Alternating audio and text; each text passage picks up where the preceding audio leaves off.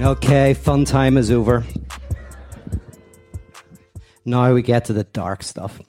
Um, thank you for coming tonight, especially because Rob Bell's doing an event uh, in West Hollywood. Um, I don't know how many of you bought tickets for this and then realized that he was doing something and we're like, oh crap, I've already bought tickets for Pete. Whatever. I don't want to ask for a show of hands because I'd be too nervous about that. But uh, so thank you for joining Team Pete over Team Rob. Uh, woo! Yeah. Uh, I'm going to make sure you regret that decision for the rest of your lives. But Rob does not have free beer or energy drinks. So there you go. I do that. No comedy either, you know. you're saying, when's the comedy? That was the comedy. Yeah. Um, actually, Elliot and I are looking at doing a podcast together. There you go, called Nothing Matters, uh, because it's, yeah, it's kind of it's obviously a play on words. Nothing matters. Like let's not take ourselves too seriously, but the nothing matters. Nothingness matters. Hey, there you go. So it's all stuff around the abyss. Uh, my favorite subject. So that will hopefully start happening at some point. But anyway, thank you for coming. I can't believe on a Saturday night you're wanting kind of like philosophy, existentialism, theology. Are you crazy? We could all be doing something much more interesting. But please do just at any stage come up and grab a drink. I'm much better when you're drunk. Um, I'm I'm funnier. I look better. The the stuff makes more sense. Honestly, I promise you. Uh, so yeah, what what I want to do tonight is, and it is, it's we're going to go pretty deep. Lock the doors, right? We're gonna. Um, I I do want to kind of like I mean, and some of you have been following my work for a while, I, um, and so you kind of maybe know what I'm about. But, uh, you know, I started off about kind of looking at doubts, complexity, and ambiguity, and kind of like talking about how we need to create a space for those things in our lives. And by the way, it wasn't ever that I was arguing that we should have doubts. Uh, the argument was you already have them, right? And the more you deny them, the more they come out in unhealthy ways. So it was never kind of like I, I was once on a uh, a radio show um, and I was remember I wasn't on the show. I was just in my pajamas in the house, and somebody told me that oh, you know, I have to take this phone call, and I'm on this call, and it turns out it's uh, an apologetics radio show, and we're talking, and I realize this is like three days a week. This guy's got a show and he's written like 10 books on apologetics, right? He's really into apologetics and he's a lovely guy and we're chatting and, and somewhere this interview exists. I actually try to, I wonder if it was ever recorded. I have to find it. But at one point he basically said to me, you know, so are you saying, you know, it's okay to doubt? It's okay to ask questions. I was like, no, I'm not saying that. I, I, you know, I'm not saying you should, you should doubt. I'm saying that you're already full of doubt. Why else would you have a show three days a week about apologetics and have written 10 books on the subject? You know, I mean, I'm not your psychoanalyst, but that seems like reaction formation to me. You know, reaction formation is where you, you show the opposite of what you are. Or if you're very insecure, you throw yourself out there as being incredibly secure. If you're self-loathing, you know, you're always talking about how great you are or trying to impress people. Or if you're full of doubt, you're always reading Josh McDowell, right? These are all, these are things, I mean, reaction formations. And so, you know, you never, you know, you have to kind of read the symptoms. I'm going to talk about that tonight a little bit, but read the symptoms. And my first book was about that. It was going like, well, doubts, an unknowing is is at work within this particularly evangelicalism was what I was interested in when I f- wrote my first book.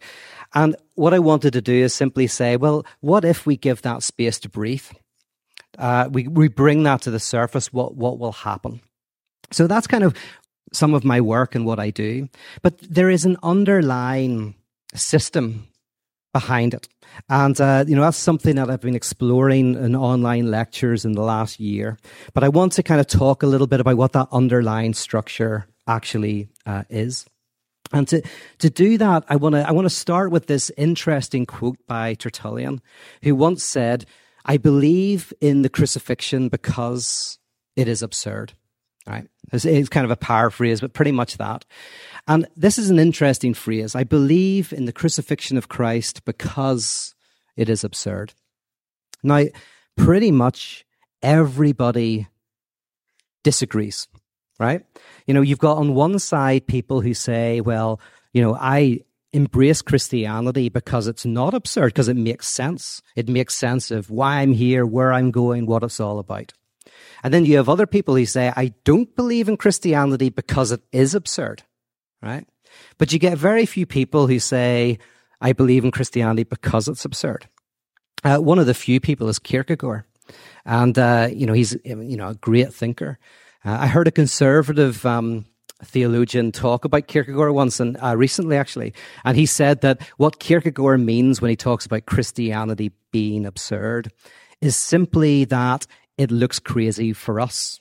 It's almost like saying if we all believed in a flat Earth and somebody came along and said, "Oh no, it's a globe," uh, we would say, "Well, that's absurd." So what the guy was saying was Kierkegaard isn't saying Christianity Christianity is absurd, just it looks absurd to us. But no, I want to say no, it's, it's much deeper than that and much more interesting than that. And I want to dissect what this might mean. And to understand the absurd, the, uh, Camus is probably the best person to go to. Camus is the thinker of the absurd. And he defines it like this The absurd is our desire for meaning and purpose and significance, our natural human desire for those things, confronts a world that seems to resist giving us those things. And the experience of that is the absurd.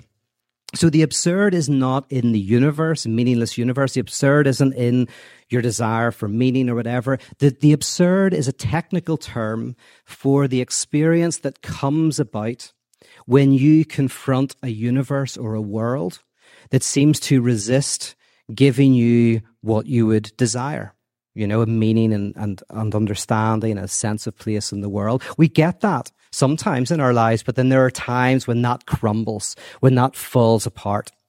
And that's the experience of, of the absurd.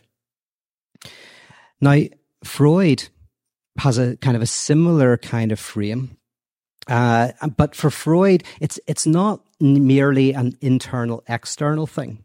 It's not merely that I want meaning and purpose and significance, or I want this or that, and I confront a world that resists it. For Freud, these things are primarily going on within us. We have desires and we have things that get in the way of those desires, uh, and that's kind of internal. Uh, now, he had terms for this. Uh, he talked about the pleasure principle and he talked about the reality principle. The pleasure principle, very simply, is the idea that we want things that will make us happy, things that we, we enjoy. Uh, if you're a child, you want to eat chocolate all the time. You want to climb trees. You want to win all of the games that you play. That's the pleasure principle. The reality principle is the fact that you have parents who won't let you eat chocolate all the time. You have uh, a body that won't let you climb trees. Uh, you know, you're too weak. Uh, and you have friends who won't let you win all the games that you want to play. So you've got the pleasure principle and you've got the reality principle. And being a child, you have to navigate this. A lot of temper tantrums and this kind of thing are, are, are very early attempts to navigate pleasure principle and reality principle uh, to try to find a way of navigating those two things. Now, what's interesting about Freud is he then adds something very significant. He says that the reality principle and the pleasure principle aren't actually opposed. That's what we think, you know, they're opposed, but they're intertwined. That actually what gives us um, excessive pleasure, what really fires us up, is what we can't have. The reality principle is what fuels the pleasure principle. You know, you, if you could have everything you want, if you could have pure pleasure principle, pure pleasure without reality, you wouldn't end up really happy. It would be disastrous. It would be horrific. It would be awful. Right? Now, this sounds very abstract, but actually, it's it's very concrete. Um, I have a few friends who have been successful in their fields. I know an actor, a Hollywood actor, who uh, the first time he landed his big Hollywood part, The very moment that he was there on the film set, he just experienced this profound melancholy. The very moment that he got to the pinnacle, the thing that he was dreaming, the thing that would be amazing, pure pleasure principle, the pure, you know, he got rid of all of the stuff, the, all of the work, all of the hardness, and he got there. And it wasn't something fantastic. It was actually quite lonely and miserable. And I know a, a sports star as well who, once he had got to the top of his game, he was like, "Oh, this this isn't it." You know, once he got there, it was it, it all dissolved away. You know, Alexander the Great famously it was it's not probably a historical quote, but you know, he wept when he realized there were no more kingdoms to conquer. Right? The point when weirdly you get the very thing that you want without anything getting in the way is not this amazing experience. It's actually quite traumatic. And so for Freud, he said, well, then in a strange sense, uh, it's the reality principle that makes us enjoy. The very fact that things get in the way make us really desire it. Now, Lacan, who's a thinker that I uh, enjoy, uh, he he had a similar phraseology for this. He he talked about the object of your desire and the object cause of your desire. Right. So he said if you if you split desire up, if it's an atom and you smash it, you'll find these two bits. The object of desire is what you want. Whether it's a house, a certain person, a certain amount of money, whatever it is, your object of desire is what you're focused on. And the object cause of desire is what makes you want it. It's what makes you desire it, right? Now, the object of desire is a thing. The object cause of desire is kind of like the obstacle that gets in the way of the thing. Um, I have a friend who uh, she loves looking at houses. She's always looking at various places to live and all of these different places, right? Now, the object of desire is a house but in an interesting way that you see from, from talking to her and from watching her that the object cause of desire is the obstacle, not having the house, is looking through the internet, going through all of these websites, looking through the different rooms of the houses and seeing where you would put things, etc. So the object cause of desire is like, it's almost like you think that's the thing you have to get through to get the house. But but weirdly, if you end up with the house, you might find yourself with the object of your desire, but you've lost the object cause of your desire. And so therefore you no longer desire what you desire, right? So the crazy thing about life then is that, you know, some of us don't get what we desire, and so we're depressed. And some of us get what we desire, but lose what makes us desire it. And that's melancholy. Right? That's why Schopenhauer said basically human beings are on a pendulum swing between boredom and sadness. No, sorry, between boredom and pain. Right? You're either suffering or you're bored. And there's the human condition. Thank you very much. yeah. okay. So, um, th- this is an important to understand. I want to try and draw out some of the political and personal consequences of this before I, I turn this into and we look at the theological dimension. Um, I, want to take a personal example. Some of you might have heard me talk about this on the Robcast because I, I did this thing on love and there was a th- part three. I, I talked about this. But, you know, you take an example of a couple who have been married for 10 years. This is a true example, but actually, I know lots of people who have gone through this. So, they've, they've been married for years and the desire is pretty much gone in the relationship. They still like each other, but there's um this this desire isn't really there in the same way. They're not sleeping together, etc. And then somebody else comes along. And so we're going to call these people Jack and Jill, right? Easy, Jack and Jill. Uh, and then from Jack's and Jill, no desire. And then Snow White comes along. Now, Snow White is this a really interesting, intriguing person, and Jack really falls for Snow White. He's like, I can't go out with Snow White. I've got a family, got you know kids, can't do it. Right? Impossible. It's an impossible thing. But he starts to desire and desire more, and then they have this brief affair, right? And the affair is found out. So now, if we stop there, very simple. Very simple. Jack and Jill been going out. The desire's kind of gone anyway. Desire's gone. Jack has an affair. So we pause And then if we were an alien from outer space, this is what we would think would happen. We would go, well, Jack and Jill are going to separate, right? I mean, Jill's really angry with Jack. Jack's really, you know, feels really bad and feels like the relationship's over anyway. So they're going to break up. Jack and Snow White are obviously going to start going out because you know, Jack and Snow White are obsessed with each other. They're always talking about how, oh, it'd be so amazing if only we could be together, if only we could be together, but we can't. But now they can, right? So there you go. That's what's going to happen. Jack and Jill will split up. Jack and Snow White will end up together. That occasionally happens. But more often than not, and in this example, something very strange happens. The moments that Jack and Snow White can be together, Jack is now going, there's no way I want to be with Snow White. That would be crazy. That would be mental. She's nuts, right? I don't want, I'm, I'm nuts. It's not, that would not work, right? So he's moving out. He's packed his bags. He's moving out. But now he's going like, no, this is not what I want. And then Jill, Jill's angry at Jack. She's frustrated with Jack. But now she starts to find him attractive. Now she's wanting him to stay. And then they sleep together, right? Then within a week, they haven't, he hasn't moved out. They're sleeping together again. They're arranging little holidays away together. Snow White's off the scene. Jack and Jill are back in a desires kind of relationship. Okay, so what is going on? Well, interesting in a sense, right? For Jack, who's kind of an obsessive in this scenario, for Jack, the object of his desire is Snow White. And the object cause of his desire is Jill because she's getting in the way. She, because of her, he can't have Snow White. So as soon as you take away the object cause of desire, you take away what makes the object of desire desirable. And it happens like this. It can happen as it, there's always a little bit of residual desire, but it, it can switch off like that.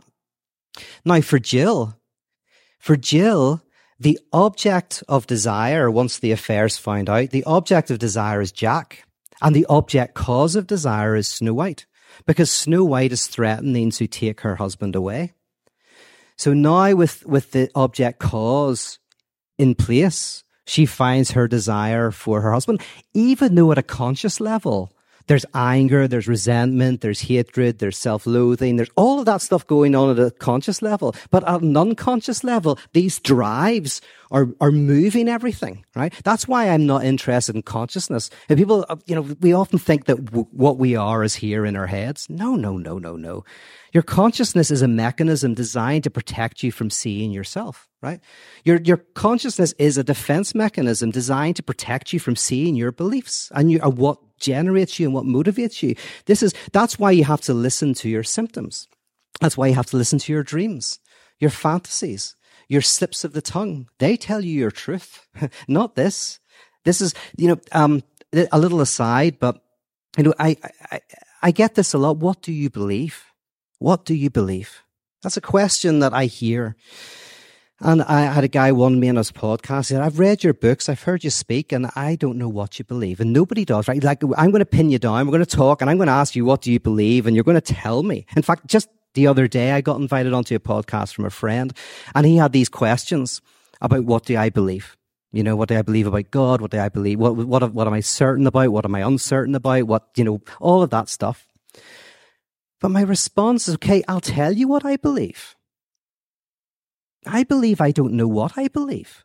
I believe that we don't know what we believe, that we are not transparent to ourselves, that actually coming to know what you believe is incredibly difficult.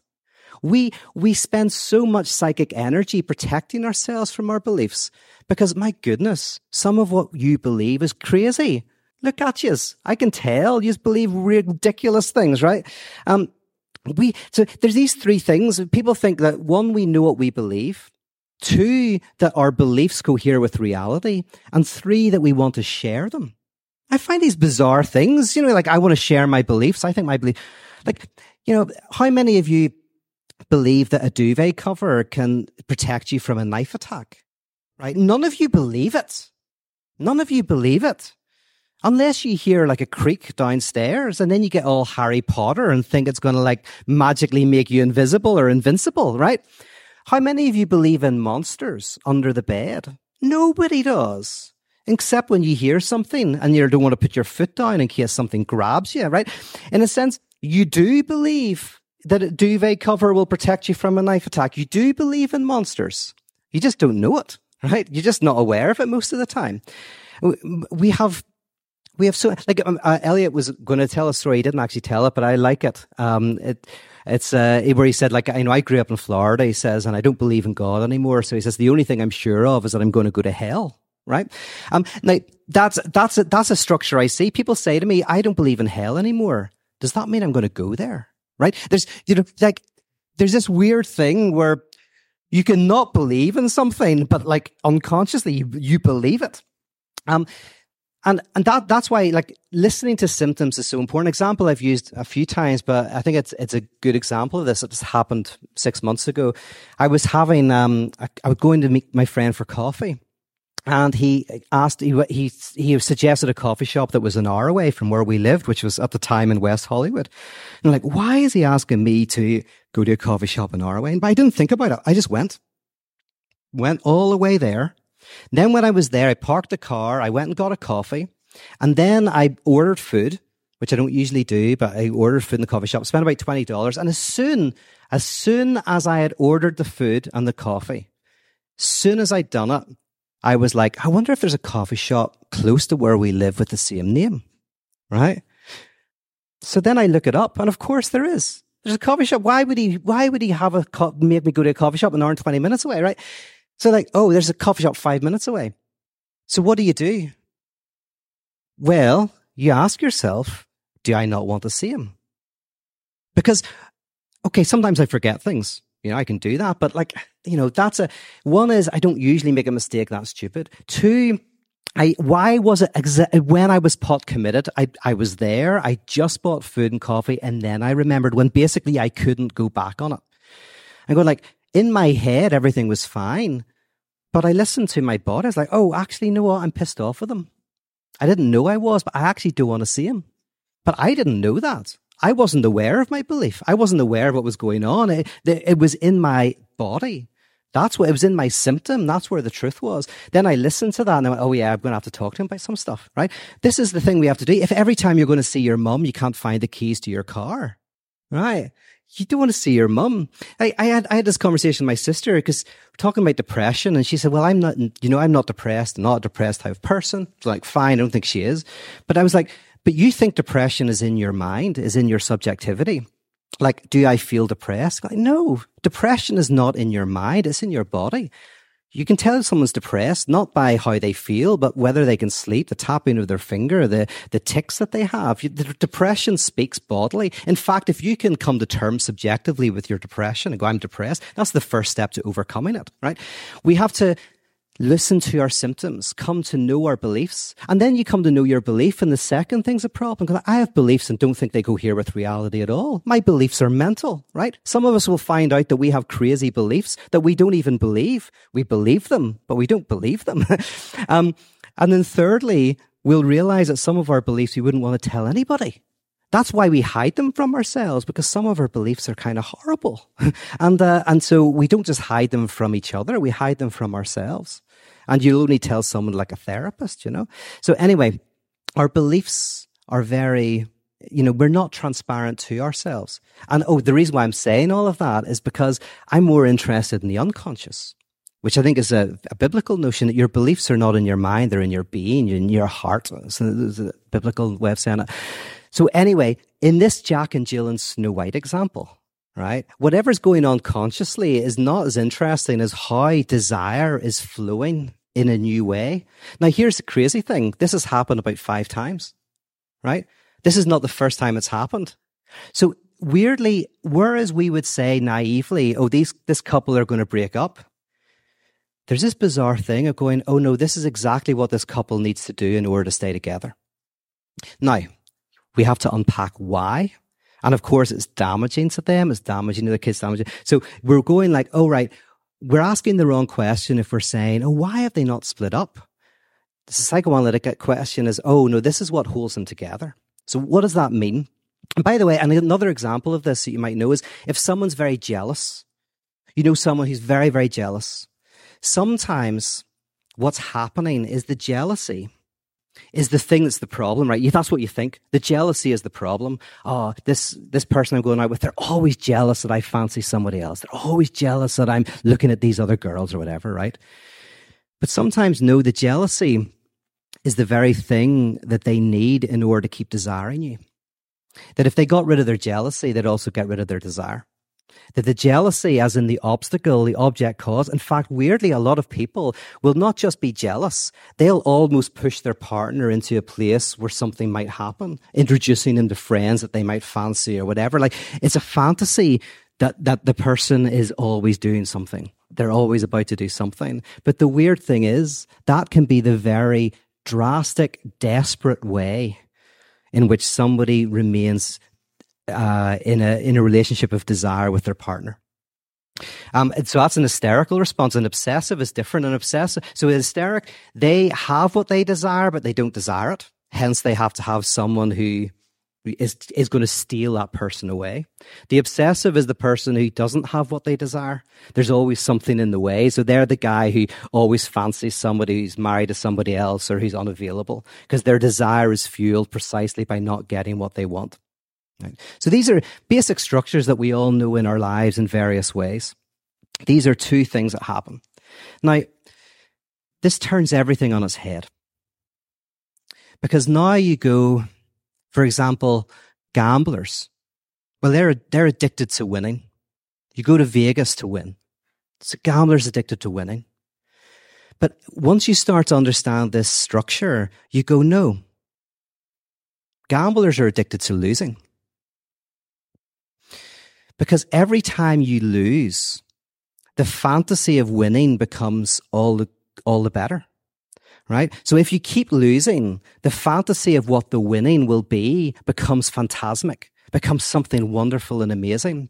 Just like the, the obsessive not getting the person they desire just makes that person even more desirable right? The failure to get it generates this excessive desire for, oh my goodness, if only I got that, that would be amazing right? If the gambler won all the time, won the slot machines all the time, they get bored because slot machines are boring. They're just like pressing buttons and, you know, flashing lights. You'd get the money and that would be great, but the gambling would, would lose its interest, right?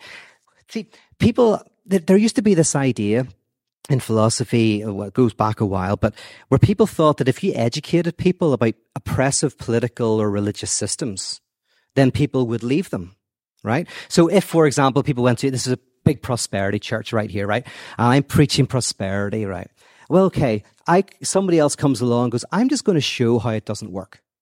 I'm going to show the statistics, right? People who go to prosperity church, sociologically, how, how many of them actually become rich as compared to people in the wider community, right?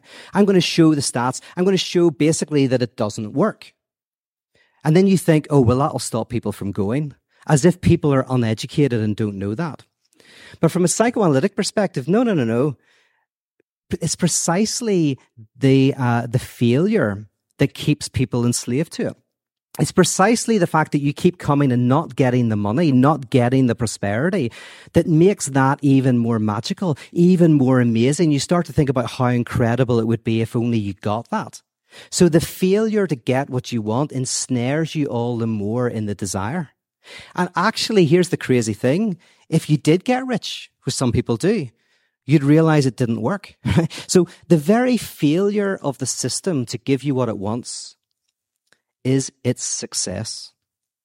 And the very success of the system is its failure.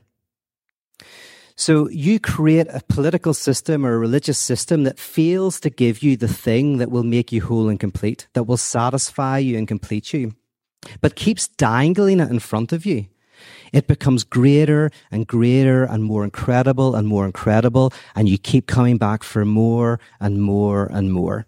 Enslaved by the very thing you can't do. This is why a lot of people who engage with my work are not the people in churches who sat back on a Sunday and just watched what was going on and whatever, right? They're the ones who, the idiots who did everything that they were told to do, right? I bet you, I bet you loads of you are these idiots, right? Who like burnt your record collections, right? Um, threw them into the ocean. Nowadays, I don't know what you do. You have to just kind of unsubscribe from Spotify. But in the old days, you actually had to physically take your records to the, the beach, right?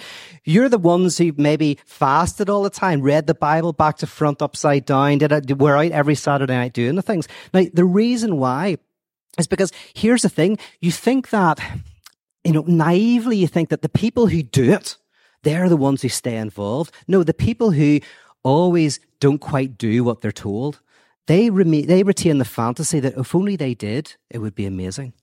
If only I did do all that fasting, if only I did throw away my record collection, if only I did give more away, if only I did this, this, and this and went to that other conference, and then it would be amazing, right? So you're enslaved by the desire, the idea that it would work if only you did it more. But if you're one of the idiots who does it all, then you realize it doesn't work. The center doesn't hold. If only I got into that eldership, right? They're all having cappuccinos with Jesus back there, right? I'm going like, if only we got in. I was in, I was in the study of the pastor, Ryan, is in his office, right? There's nothing in there, right? It's not the Holy of Holies. There's not some God gas swirling and, uh, you know, it's like angels singing. It's just some books and, and like kind of an old uh, slide projector. Uh, so, but once, once you get into the Holy of Holies, right, you realize that it just doesn't hold. And then what do you do? Now, here's the problem. Sometimes you're so invested in the system, you're getting your money from it, you've got all your friends in it, etc., etc. So what you have to do is you have to just push all of that down and continue to play the game.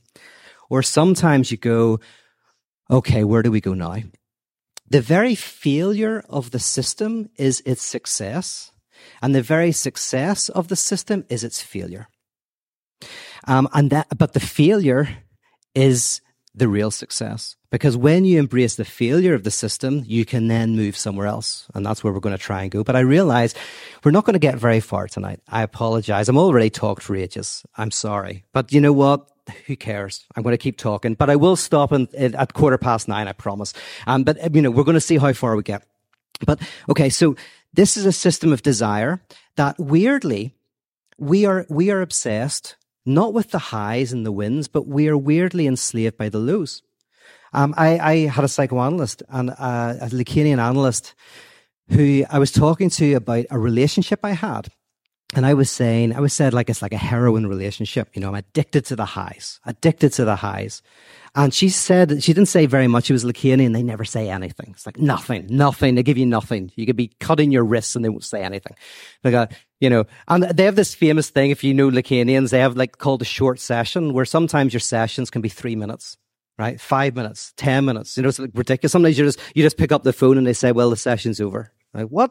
you know, you know, Lacan famously would do that. He'd shout out his window, session's over before the person even got to the office, right? It's a, it's a very, it's a very, um, uh, kind of crazy kind of analysis. But, um, but she said this, the, one of the few things she said was perhaps you're not addicted to the highs. And at that moment, I realized, oh, maybe I'm addicted to the lows because the lows make, make this person seem like the answer to everything. But of course, if you go out with the person, the thing you'll realize very quickly is they're not the answer to everything. Even if it's good, it's not going to be everything at all. Like, you know, the way we have this Western myth of like, a, you know, two, two halves coming together to make a whole. And this is a deeply problematic idea for a variety of reasons. But um, I want to make, you know, those heart necklaces and you split them in half and you give one to one side and you hold it up. I'm, I'm actually getting, I'm, i want to find a, a, a designer who can do this for me, but I want to make one, but the two halves don't fit together. So, you know, you, you share it with your partner and whenever you bring the two parts of the hearts together, they completely don't fit because that's the more beautiful thing is the failure is the kind of is the to fit thing but we, we have this fantasy of the wholeness the completeness the others and then it's devastating to us and so what we do and here's the crazy thing what we will often do unconsciously, we don't even know we're doing it, is we will create all manner of problems to get desire flowing again, to get desire functioning again. So we build into our lives destruction, chaos, disaster in order to frantically try to continue to find meaning in life. Again, it's not a conscious thing, it's an unconscious thing because desire is partly fueled by not getting what you want. Now, in our in our culture and, and every culture, I would say, but uh, there is a thing where we misrecognize where pleasure is. We think that pleasure is in the having. We think pleasure is in if we got that amount of money, if we looked that way, if we got that money. And I argue not tonight, but I've already, I'm kind of giving you the answer without the working out, so you can't trust me on this. But um, but you should. Uh, is that my? I, I would say that that religion in its popular sense, I argue, is that which gives you and promises you that thing that will make you whole and complete. Right? That's that's religion in its popular sense for me. It's that thing that says, you know, if only you do the X, Y, or Z, then then everything will be wonderful. And that's why for me, LA is the most religious place in the world right?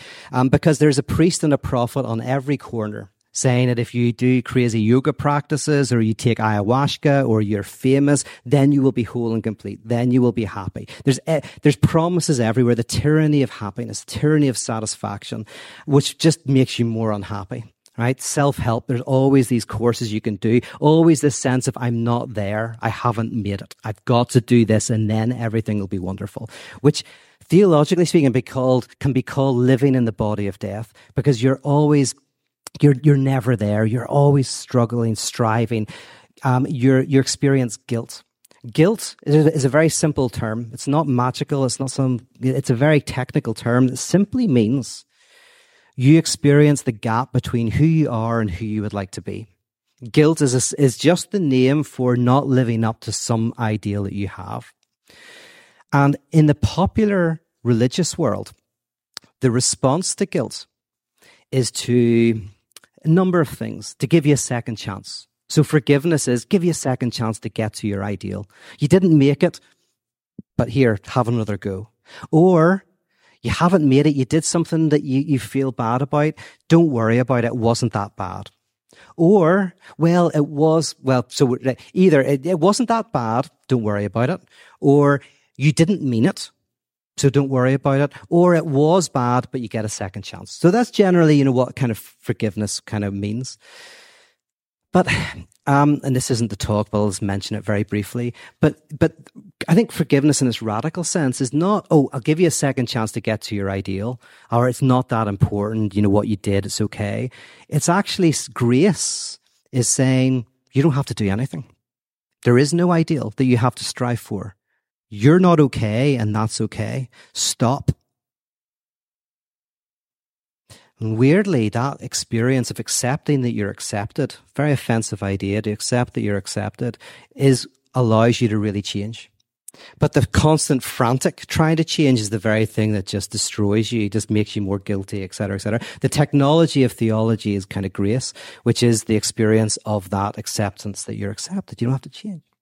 Um, so, where are we? We've done Freud, Lacan, Schopenhauer, all of that, object, cause of desire. Oh, yeah. Um, so, why am I saying all of this? That I want to say how we are often enslaved to failure, enslaved to not getting what we want. Um, that's actually where the desires, but we misrecognize it. We think, if only I got that, it would be wonderful. But it's not. Melancholy is when you get what you want and you don't want it. Depression's when you don't get it at all, right? And that's, that's just a real, real problem. And so what we do in order to cope with this, one of the things we do is we create scapegoats, right? Scapegoat's interesting thing. Um, sometimes we love our, you know, loving your enemy sounds like a wonderful thing, right? But sometimes, sometimes we love our enemy like a hypochondriac loves their cancer. Right. Now, what do I mean? A hypochondriac thinks they hate their cancer. They think, oh my goodness, you know, I, they're imagining they have cancer and they're like, this is horrible. This is awful. They're going to the doctor every other week. Every, other, always going, I've got cancer. I've got cancer. They can never find anything. Well, the, the hypochondriac thinks they hate their cancer, but they don't. They love it because they're fantasizing about it all the time. They're always going to the doctors. Now they think they hate it, but they need it, right? Why is that? Well, in a sense, a hypochondriac experiences disease in their life, some sort of trauma. And then they fantasize that the, the reason for the trauma is the cancer. And then they fantasize that if they got rid of the cancer, everything would be fine. Right? So that's the structure. They think, right? Oh, the cancer is making me unhappy, making me depressed. If I got rid of the cancer, then I'd be happy. But actually, the cancer is doing the opposite thing. It's not the problem, it's the solution to a problem. The cancer allows the hypochondriac to not look at their own struggles, their own failures, but to put it onto this external thing. That's the reason why I feel like this, right? So they avoid confronting their demons, their traumas, their difficulties, their suffering by blaming it on this cancer and then fantasizing that if they didn't have the cancer, it would be great.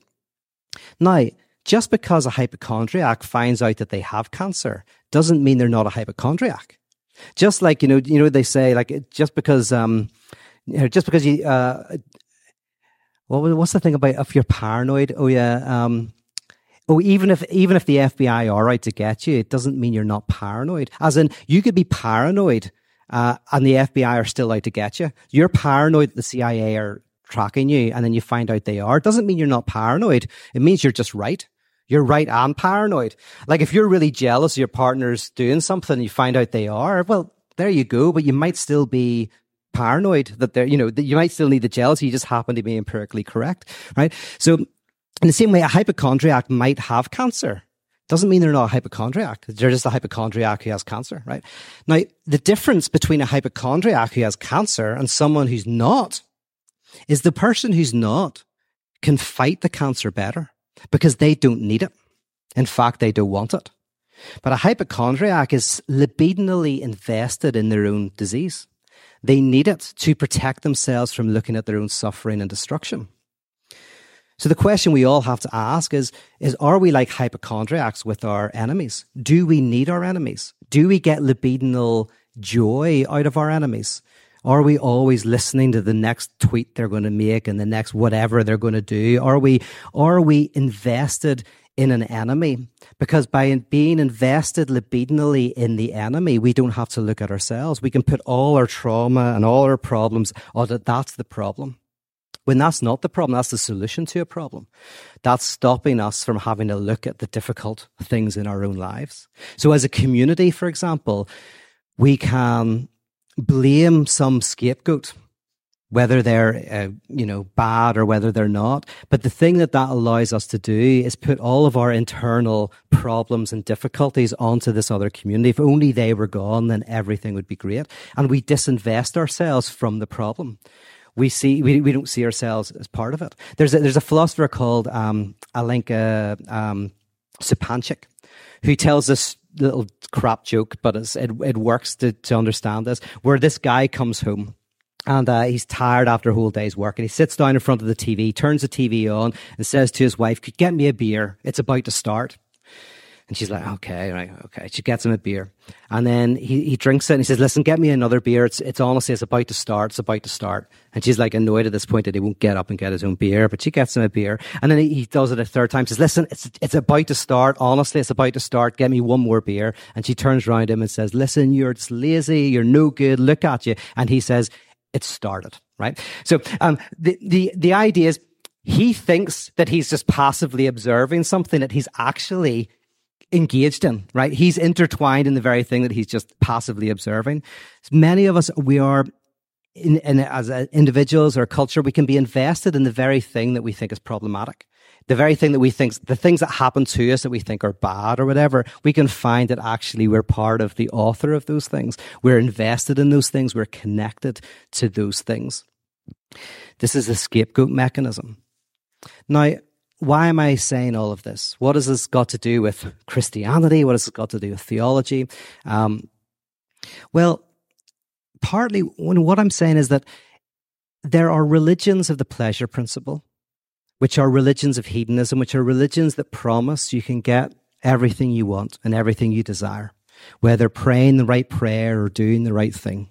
Religions of the pleasure principle. And there are religions of the reality principle nihilistic religions which say you can detach from your desire, give it up entirely, etc. These are two attempts to resolve living in the absurd, in this experience of the absurd between the, you know what we desire and reality, between the object of desire, the object cause of desire, but all the, the, the absurdity, the craziness of living in that space is so much for us that we will be prone to go into re- religions of the pleasure principle, religions of the reality principle. But for me, Christianity at its best is a religion of the absurd. It is a religion that that invites us to delve into that space between of not getting what you want. So instead of what happens that you're you're trying to get what you want, but unconsciously you're always sabotaging yourself, destroying yourself, causing all of these problems because that's what keeps your desire alive. In Christianity, I say the mode of life in Christianity is embracing the not getting what you want. There's a book by Todd McGowan called Enjoying What You Don't Have, right?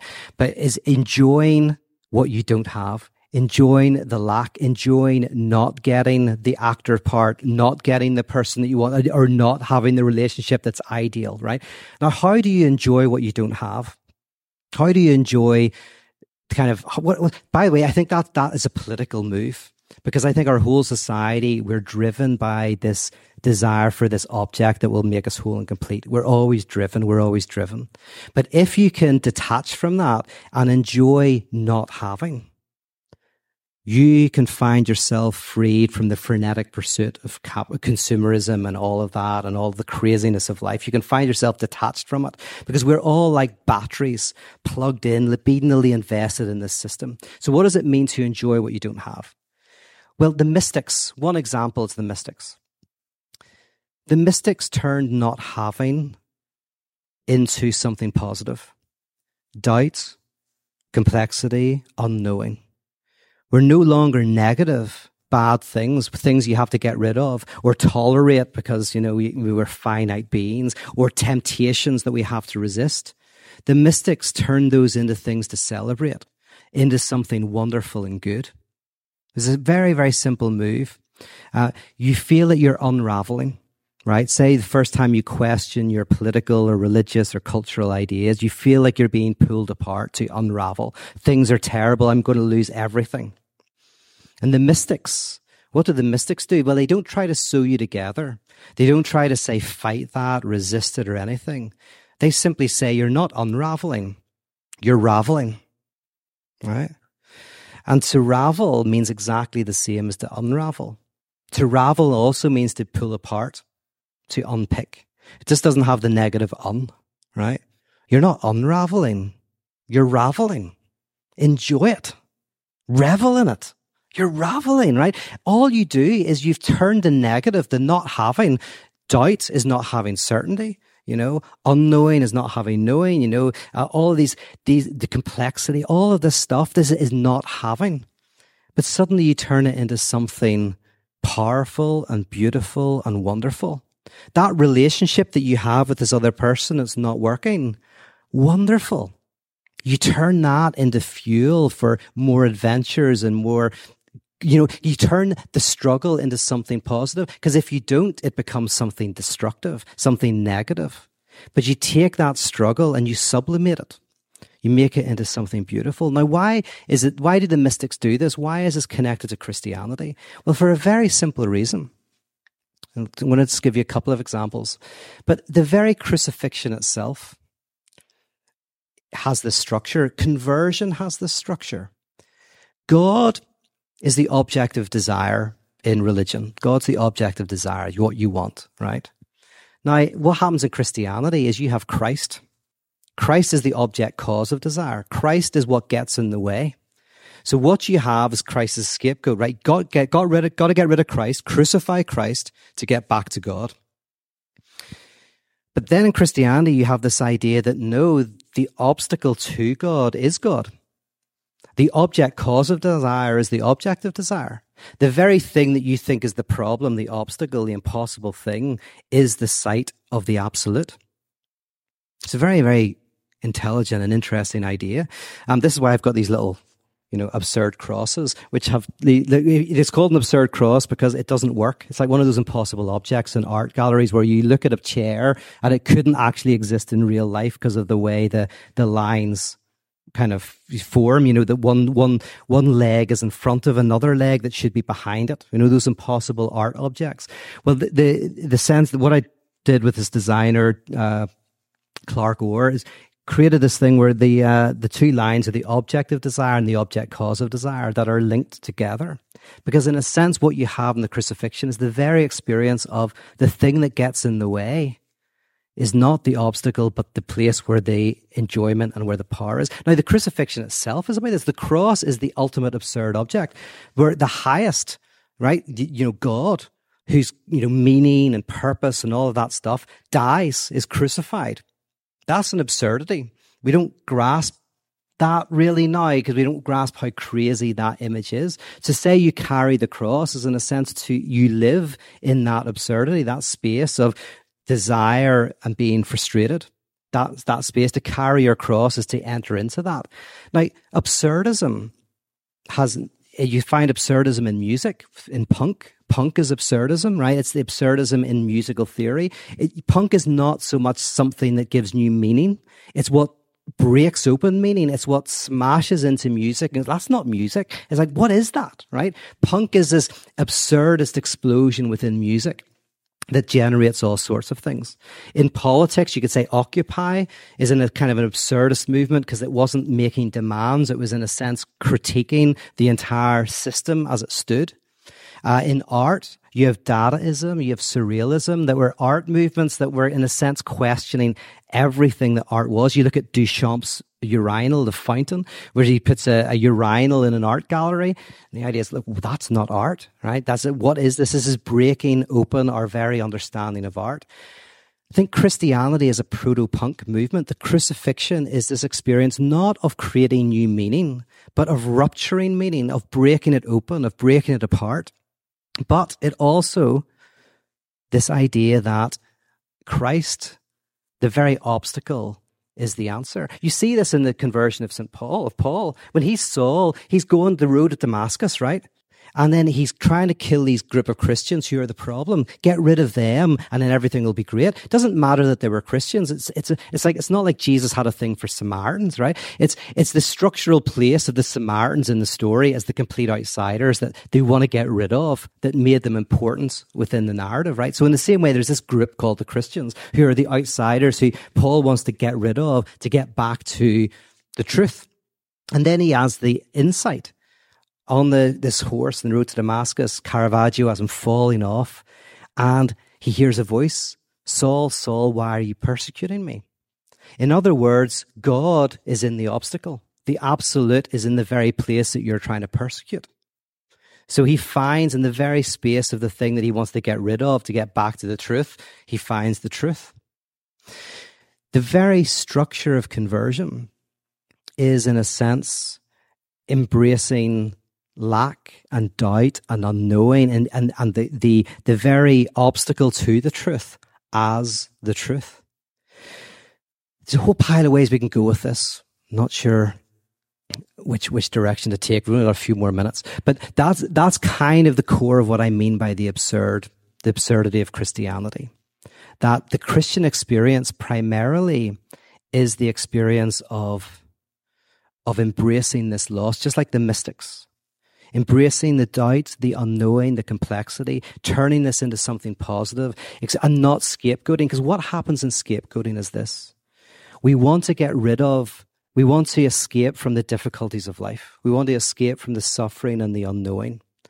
And we can't do it, so we find something to blame that community or that group or that thing. If only we got rid of that, then everything would be fine. But it's in having that group that we're able to avoid confronting ourselves. Right? As long as we have, so in the fascism, the Jewish community is community that they think they need to get rid of in order to get to some kind of whole organic uh, community. But actually, it's a Jewish community who hold them together. As long as they have a shared enemy, they're they're able to avoid the trauma of the community itself. If they got rid of the enemy, they'd find that it's not a paradise on the other side, but that all of the traumas are actually in the community itself. So the scapegoat is the thing that holds you together. It's the thing that prevents you from having to look at your own self and your own difficulties and your own problems. But when you psychically are able to, when you're able to look at your poverty and your brokenness and your unknowing, and you're able to celebrate that, you break the scapegoat mechanism. You no longer need someone else to what's called the beautiful soul. You have to make yourself so beautiful and pure by creating someone so evil and terrible. But when you break that, that scapegoat mechanism, it doesn't mean you don't have an enemy. There are some enemies out there. There are some people and, and groups and whatever that we need to fight, but we're not psychically invested in them. We don't need them anymore. So we can actually effectively generate ways of, of trying to get rid of them, right? And trying to, trying to make the world a better place. So there you go. That is what I mean by the absurd cross. So what I think is that Christianity is weirdly a space where we find a community of grace, where we embrace the difficulties and, the, and the, the struggles of life. We don't think of God as that which brings us out of those struggles, as some sacred object that will save us and get us away from the troubles of life, but rather as a depth dimension in life itself. That in, as we embrace our struggles and our unknowing, there we find peace. There we find the absolute. There we find the divine. We have a couple of minutes for some questions. We've got about five minutes. Does anybody want to ask a question, make a comment in any of that stuff? Just stick up your hand at the back. Can you project out? Yeah.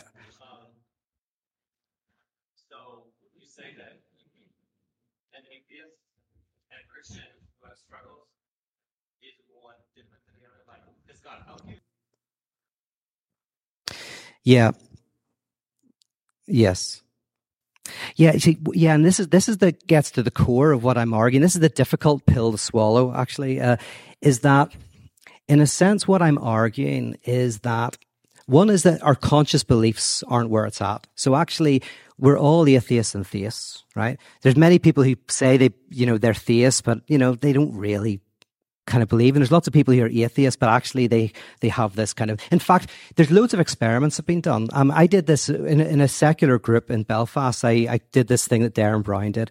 Um, if you know him, he's a magician, uh, where I, I asked the people in the room, do any of you believe in gods, demons, devils, angels, any of that? And they're all like, no. Nobody believed in it. Like, really? You don't believe in that? No, no, no. And then I said, okay, bring up a picture of someone you love on your phone, right? Kid or something like that.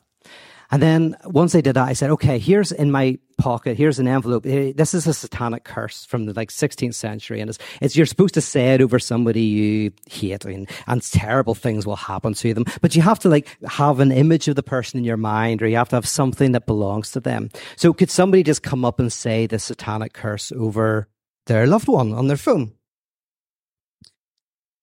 Nobody moves. And I'm like saying, like, I'm not saying what I believe. I'm saying what you guys believe, right? All of you believe in this crap, but none of you, what? Come up, come up, say it. And then I said to my friend Adam, I was like, Adam, you know, you're, come on, you don't believe in this kind of stuff. You say it. He's like, no way. I asked him why. I said, well, I, I thought he would say, oh, my wife would kill me. He said, no, no. He says, oh, I don't, I don't, I says, I believe words have power and stuff like Now, by the way, this isn't Belfast. This isn't LA where people believe that crap. This is Belfast, right? Now, mind you, you know, we're all, we all slag each other off all the time. Nobody in Belfast think words have power because the, the way we show love is by slagging each other off, saying terrible things about each other. That's our love language.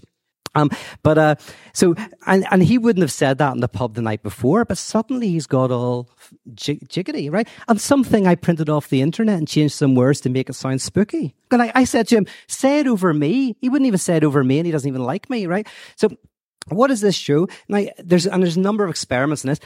One is that's not a victory for anybody, by the way, because like if somebody then turned around and said, "Oh, look, look, they all secretly believe in God," yes, but the type of God that that the church should be rejecting. Like, if any of you think that, you know, God's going to do something terrible because of something I printed out in the internet that you say over your kid, Paul Tillich calls that superstition. That's superstition. That's a ridiculous notion of God, you know, that, that actually, you know, for me, part of the church, rule of the church is to get us over that, that superstitious, crazy notion of God. But the reason why I'm saying that is I'm going like, we, at a conscious level, you know, we say, oh, I don't believe in any of that stuff. But then people do, just like in Northern Ireland, we thought we were over sectarianism. And then suddenly there's jobs are scarce and, you know, all of that. And suddenly you realize it's all there. That's why I used to be an evangelist and I knew this, right? The, if you want to get someone to believe, you don't convince them. You just raise their anxiety and then you let them convince themselves. And the smarter they are, the better they'll convince themselves because they're smart, right? The, the rationalization that's called. All of this to say, I know I've taken this in a different direction, but I'll come back to your question here. Is, um, see, for me, Christianity is a mode of being. It is, it is an existential form of existence. It's a way of being in the world. It's not connected with your conscious beliefs at all. Because, like, I genuinely mean it when I say this. People don't believe it when I say, oh, we don't know what we believe. They go, oh, yeah, it's clever. Okay, what do you believe?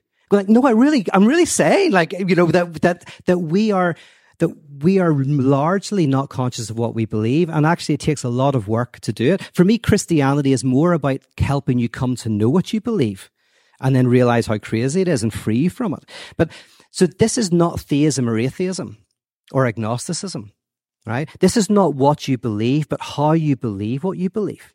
It's Kierkegaard's thing. He says, it's not about what you believe. You can believe stuff for the crazy. Back in Europe, we say Americans, you've got to love them. Otherwise, they'll bomb you right? So they, no, I'm only joking. Um, but no, but the idea is like somebody could say like believe something like they believe in God, and you go like, oh well, I believe in God, and they believe in God, so that's great. Whereas you guys don't believe in God, that's bad. But then I find out that you only believe in God because you were told by your parents that if you didn't, you'd be put in an orphanage or or you would be, you know, not accepted. So I realize that your belief, even though it's the same as my belief, it comes from a really bad place. But then your belief is different from mine, but it comes from a really mature and thoughtful place. So in in community that I set up called Ikon, um, the idea was that what we're trying to do is free ourselves from a certain form of life, a certain sacred idol, a certain kind of like drivenness to this sacred object I mentioned briefly earlier. This that, that makes us the body of death, this destructive drive this idea of what's called sin. This, this, because sin means separation, lack. So we have this lack and we want to fill it. We want to fill it with, and um, my work is about saying, no, forgiveness is not the payment of a debt. It's not filling the lack. To forgive a debt isn't to fill a debt. It's to say it's nothing. Right? If, if, if I, if I pay a debt, I fill, so debt, what is debt? A debt is a nothingness that is something, right? So you, you, there's two types of nothingness, right? You don't have money. That's one kind of nothingness. You have a debt. That's another kind of nothingness, right? Not having money is one thing, but having debt ties you to jobs you despise, uh, gives you, you know, heart disease and anxiety, right? To pay a debt means to fill the lack. But to forgive a debt is to say the lack is lacking, the nothing is nothing. It's to render nothingness that's into a nothing, rendering a nothingness that is something into a nothingness that is nothing, right? Which means, which means very simply that the lack that you experience is fine you're not it's not i'm i'm filling that lack with money or meditation or or uh, crossfit or chakras or anything like that i'm not filling it with anything i'm i'm forgiving the debt the debt the, the, the nothingness is nothing like if if you if you ever been bankrupt or if you ever been in debt the the debt is not the problem it's the letters right it's the phone calls that's the problem right?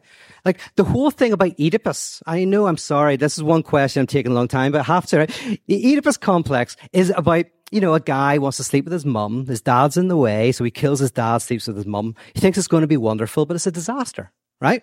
It's a curse. He thinks it's a blessing. It's a curse. What does that mean? very simply, the, the mother is like a symbol of uh, returning to wholeness, oneness, the oceanic experience of like divine oneness, right? Returning to the mother. It's a symbol, a symbol of that ground of being that you return to. The father is what gets in the way right? The, the obstacle that gets in the way of that.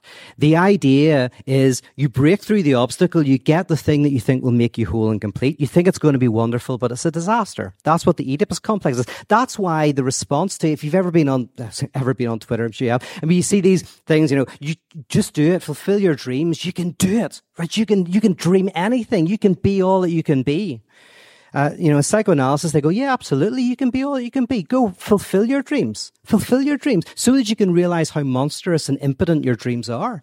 Fulfill your dreams so we can all have a good eye laugh at how this ridiculous it looks and, and, and fulfill your dreams so you realize it doesn't work.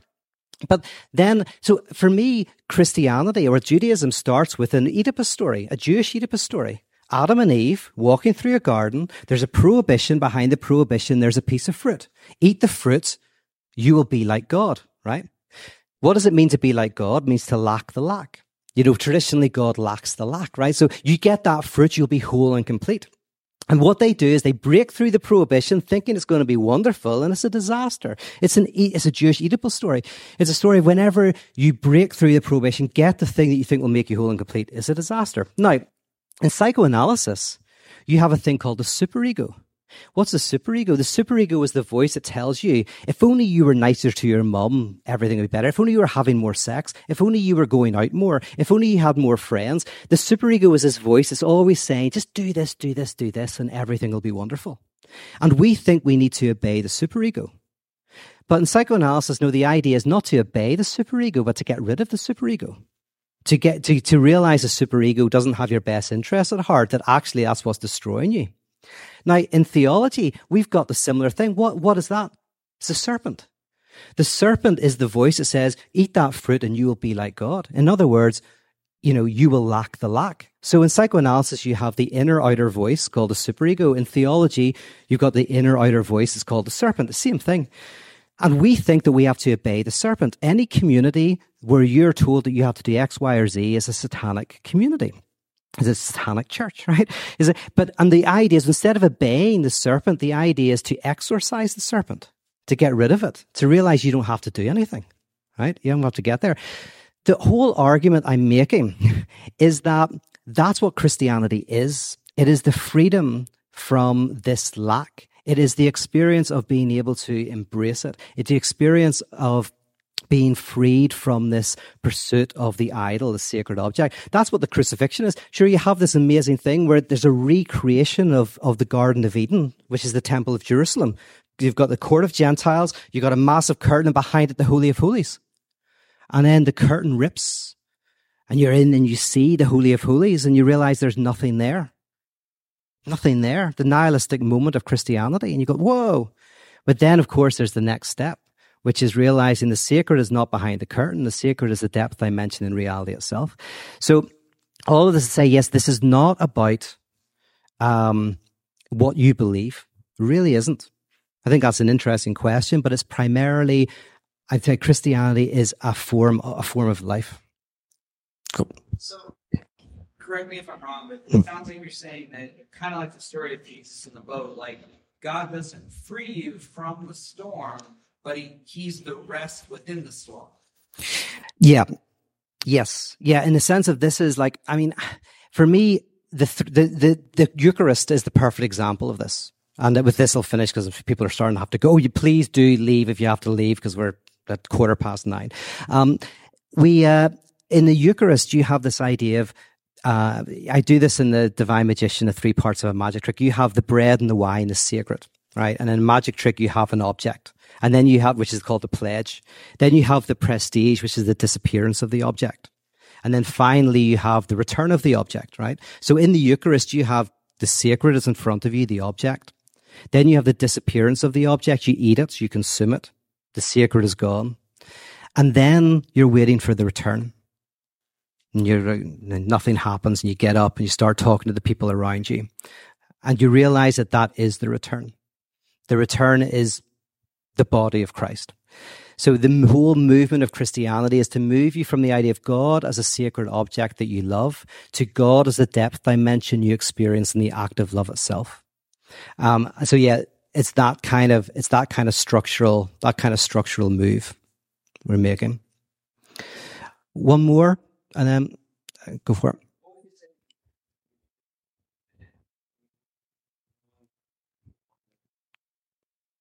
Yeah.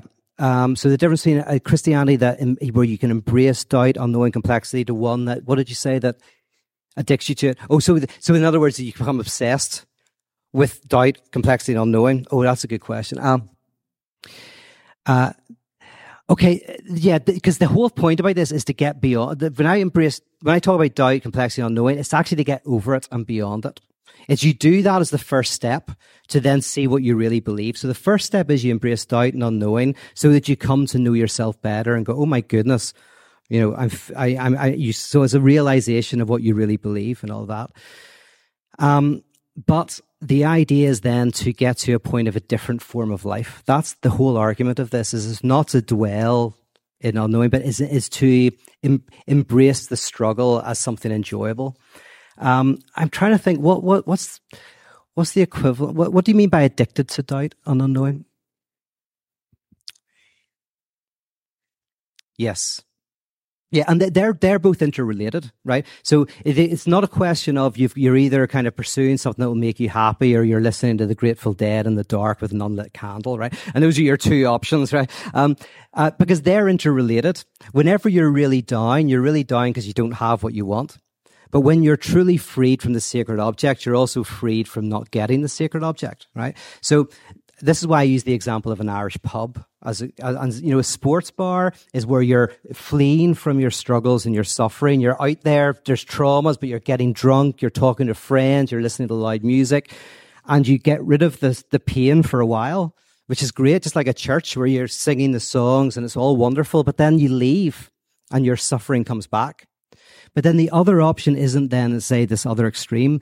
An Irish pub has all the same liturgical technology as a, as a nightclub drinking, music, people, but it's to a different function. The drinking is not to get drunk and forget about your struggles, but you have a drink and you talk about your week.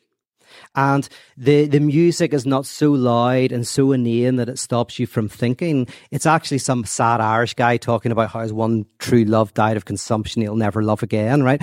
But you're, you're listening and as you listen it connects you with your own struggles and suffering and you begin to you know work through it with with listening to the music. And the people it's not about having superficial conversations because you can't hear yourself think. You actually have good conversations. And where would you rather be at two o'clock in the morning? Like a nightclub where there's just vomit and smells of urine and that's just me? Or or or in an irish pub where everyone's having a laugh singing along playing music together? For me that's that's what is is like in a sense it's actually by facing and confronting the doubt unknowing wrestling with it making peace with it that actually generates a really joyous life. In fact joy and cs lewis funnily enough a belfast guy and he's conservative but his notion of joy is joy is enjoy is kind of enjoying what you don't have. Joy is an experience of something that isn't there that is pleasurable. Now he then thought like eventually you'll get it but let's take that out for a second and just go joy is not having something. There's an aroma of something that you do not have that's not painful, but pleasurable. Is something, is something good. And that's, that's, that's kind of what I'm, what I'm talking about. Okay, listen, let's finish the formal aspect, but let's keep a conversation going. For anybody who wants to push back on this or ask more questions, I'll be in that back corner and we can talk. There's also more beer, uh, drinks, all of that. So hang around. Honestly, I feel like we just got, got started. So if you want to ask any questions, find me out there. If you want to attack me, then I'll be over. You can, I don't know where I'll be. Yeah, be over there. And I'll have some alcohol. Thanks very much for coming. Thank you. Thank you.